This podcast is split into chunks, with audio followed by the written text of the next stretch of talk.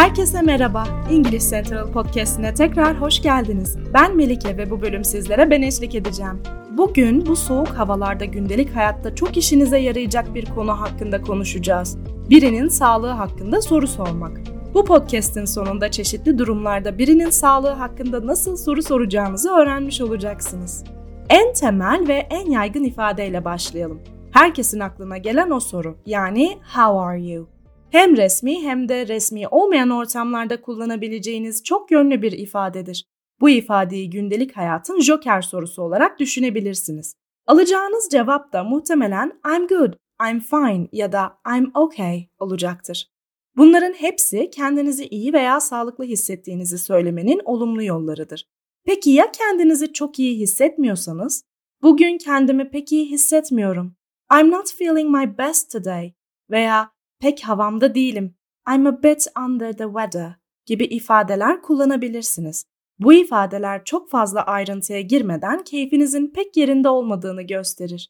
Daha resmi veya profesyonel bir ortamda how are you doing ya da how are you today sorularının sorulduğunu duyabilirsiniz.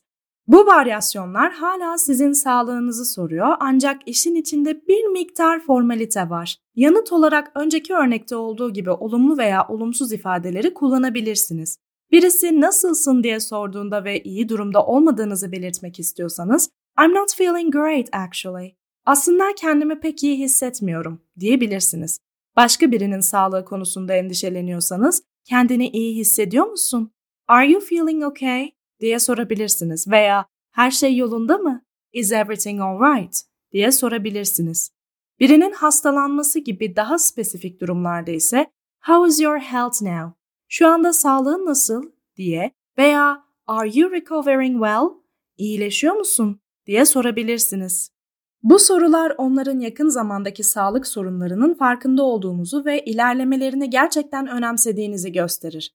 Eğer karşınızdaki kişi bir rahatsızlıktan ya da sorundan bahsederse I hope you'll get better soon. Umarım yakında iyileşirsin. Ya da take care of yourself.